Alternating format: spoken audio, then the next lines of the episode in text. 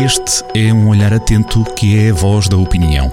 Olho de Gato, a crónica de Joaquim Alexandre Rodrigues.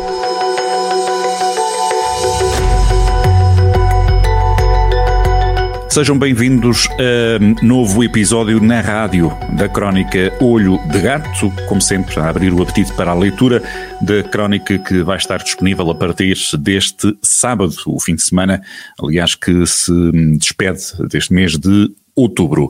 Vamos naturalmente tocar aqui e ali um dos temas da atualidade, a questão do fim da geringonça, a crise política, o chumbo do orçamento, nesta uh, crónica que precisamente num dos uh, primeiros pontos uh, o Joaquim decidiu chamar de a gerincôncia de, de Jerónimo. É assim que abre esta, esta crónica.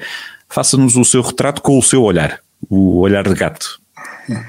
A geringonça de Jerónimo vai ser o título do, do Olho de Gato. Tal e qual. A, geringonça, a geringonça de Jerónimo.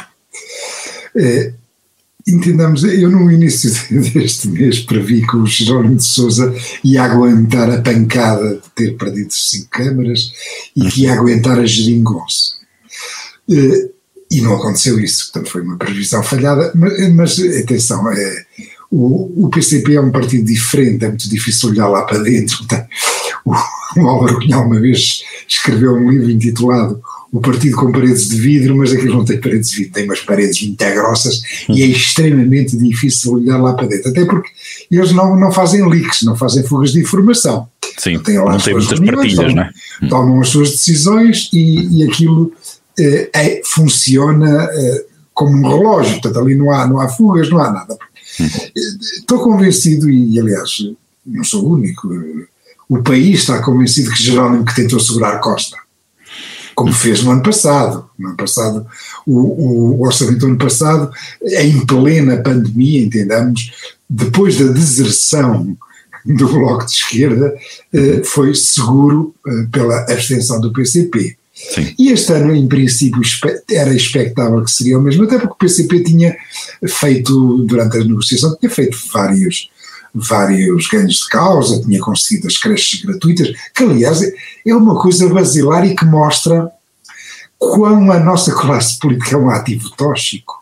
Qual é o principal problema deste país? Não é o inverno demográfico, não é não termos bebés. E então o que é que os nossos políticos pensam? Pensam em tudo menos nos bebés. Termos as creches, termos creches gratuitas, termos um, um regime fiscal que é, que é extorsionário, nós temos, temos impostos completamente absurdos, altíssimos, termos um regime especial para, para as famílias que tenham bebés, que tenham crianças, que tenham filhos, não é uma prioridade nacional. É, é, estarmos às voltas com isto só mostra que ali dentro do Palácio de São Bento, é, do lado do Parlamento, do lado do Governo, anda tudo já completamente, já perdeu tudo o GPS, temos um ativo Regressando ao nosso Jerónimo, Jerónimo tentou segurar a Costa, mas não conseguiu. E não conseguiu porquê? Porque ele é o líder do partido, mas não, não é um ditador, não, não, uhum. não, não, pode mandar tudo. E, claro. como se diz em comunitês, comunistês, eh, que é uma linguagem muito própria, que tem até uma musicalidade muito própria, se, se os ouvintes já deram conta. Uh, uh, os comunistas a falar têm um, uma musicalidade, têm um léxico. Um ritmo e, próprio. Um tom e um ritmo muito próprio. Tal e qual. Uh, em, em, como se diz em comunitês, a relação de forças interna mudou. Os sindicalistas sobreleva, sobrelevaram os autarcas. Uhum. Pronto. A geringonça foi, foi formada por Jerónimo. Não foi mais ninguém. Foi Jerónimo no dia 4 de outubro, toda a gente sabe isso. É, teve um momento inicial, teve um, um momento gestacional de concepção. Eh, eh, quando Jerónimo, no dia 4 de outubro de 2015, que era a noite eleitoral, se virou para os jornalistas e disse: não se esqueçam, o PS tem condições para formar governo, mas tem que perguntar ao PS. Disse aos jornalistas para perguntarem ao PS. Quando o país, na altura, estava a preparar para ter mais um governo Pedro Passos Coelho, tinha ganho as eleições. Uhum. Este momento, que foi o momento que virou, foi o momento que criou a geringonça. que foi uma como surpresa. Se diz, como se diz na rua, em, digamos assim, em linguagem mais ligeira, foi um abrolhos, não é? Na foi altura. um abrolhos, foi um virar de mesa, foi, foi, foi genesial, usando uhum. um, termo, um termo bíblico. Eh, já que estamos a falar de uma religião, o PCP é uma uhum. Como toda a gente sabe, e quem o criou foi Jerónimo de Souza. Quem abanou a geringonça portanto, foi também Jerónimo uhum. de Souza, quando em 2019 disse: Nós cá não assinamos papel nenhum. Uhum. Eh, como não havia papel nenhum, a geringonça ficou oh, oh, sujeita aos, aos, aos ventos da conjuntura. O Joaquim o que está a dizer é que a geringonça só se manteve enquanto o PCP quis, não é? Expressamente. Uhum. Vou escrever exatamente isto. A frase vai ser mais ou menos assim: A geringonça só existiu enquanto o PCP quis. A geringonça só podia existir enquanto o PCP quisesse. E quem, é o, quem, era, eh, eh, quem era o primeiro que sabia isso? Era Costa. António Costa sabia isso, tinha, tinha certinho isso. Eh, e, portanto, tentou ceder o máximo que pôde ao PCP neste, neste orçamento, que é o orçamento mais à esquerda da Terceira República. Nunca houve um orçamento tão à esquerda eh, como este. Simplesmente, evidentemente, que António Costa é, é uma pessoa responsável e não podia ceder nos básicos, que é, é pôr em risco a notação da República. Nós já, já vivemos isso em 2010, em que toda a gente dizia mal da, das empresas de notação. Eh, eh, já, já nos esquecemos um bocado disso, mas passámos 2010 e 2011 a dizer mal daqueles desgraçados que faziam com que os juros da nossa dívida pública crescessem todos os dias, não podiam pôr em risco a notação da República, nem a imagem de Portugal nos mercados, uhum. que é isso que permite alguma folgazita do orçamento, porque senão vai tudo para juros da dívida. Porque nós temos 130% da dívida, vai tudo para juros da dívida. Pronto. E, e, e não podia ser isso, e o governo caiu. Estamos numa crise política, num sarilho, no pior momento possível. É uma crise política estúpida, eh, que não tem perdão e que o eleitorado vai castigar os responsáveis, evidentemente. Porque repares, nós estamos, eh, a, estávamos a começar a iniciar uma respiraçãozita, a começar a respirar após eh, a, a parte mais dura da peste, que a peste ainda não acabou, mas está mais aliviada, estamos a tentar eh, respirar um bocadinho, as empresas aflitíssimas, as empresas aflitíssimas agora com a, a ruptura que está a haver nas cadeias de abastecimento, um, os prazos de aplicação da, da bazuca que são eh, muito apertados, não se pode dormir na forma, porque senão perde, perde-se aquela massa.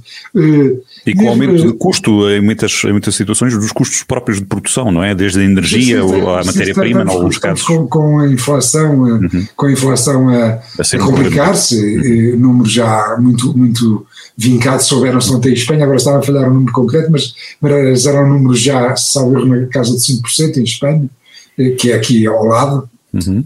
Pode estar a falhar, mas é assim, é assim já um susto e isso significará que, eh, se continuar esta dinâmica, eh, a seguir à, inflação, vem o aumento das taxas de juro. Vindo o aumento das taxas de juros, vem o aumento da, das, do, das prestações das hipotecas. Vem o aumento da, do, do, dos juros da, da, nossa dívida pública. Portanto, estamos numa situação extremamente uh, com uma conjuntura complicadíssima e com prazos terríveis, mas isso vou falar num terceiro ponto que até ainda nem escrevi que é agora, portanto, nós para eleições, é, é, nestes casos o que importa é ouvir o povo, e quem diz o contrário é, é, é não, não, faz sentido nenhum. Ainda hum. ouvem-se agora os dois. Será pouco realista, sim. Ouvem-se agora os dois responsáveis de, pela, por esta crise, o PCP e o Bloco, a deitar paninhos quentes. Ah, não, não é necessário. Claro que é necessário, vamos, vamos ter que ir para eleições. Aliás, o, porque o, próprio Presidente da República tinha avisado. É, uhum. Eles agora estão um bocado aflitos e dizem, ah, não é preciso, claro que temos que ir para eleições. E, e há agora um problema do quando. Do quando é que vamos para eleições? E isso é um imbróglio eh, que só mostra que temos um, um, uma classe política que é um, é um ativo tóxico. Um ativo tóxico, é uma vergonha. Mas eu vou escrever sobre isso eh, mais três ou quatro SMS, também não é preciso dizer muito, não é preciso escrever muito em relação a esse ponto, ainda não escrevi três ou quatro SMS que basicamente vou dizer isso. Vou dizer que isto é uma boca vergonha. Isto na classe política, aproveitando as suas, eh, as suas palavras, a deixa deste, deste remate da crónica faz eh, um pouco lembrar e dando razão aos romanos, quando diziam que ali, naquele canto, eh, está um povo que não se governa nem se deixa governar.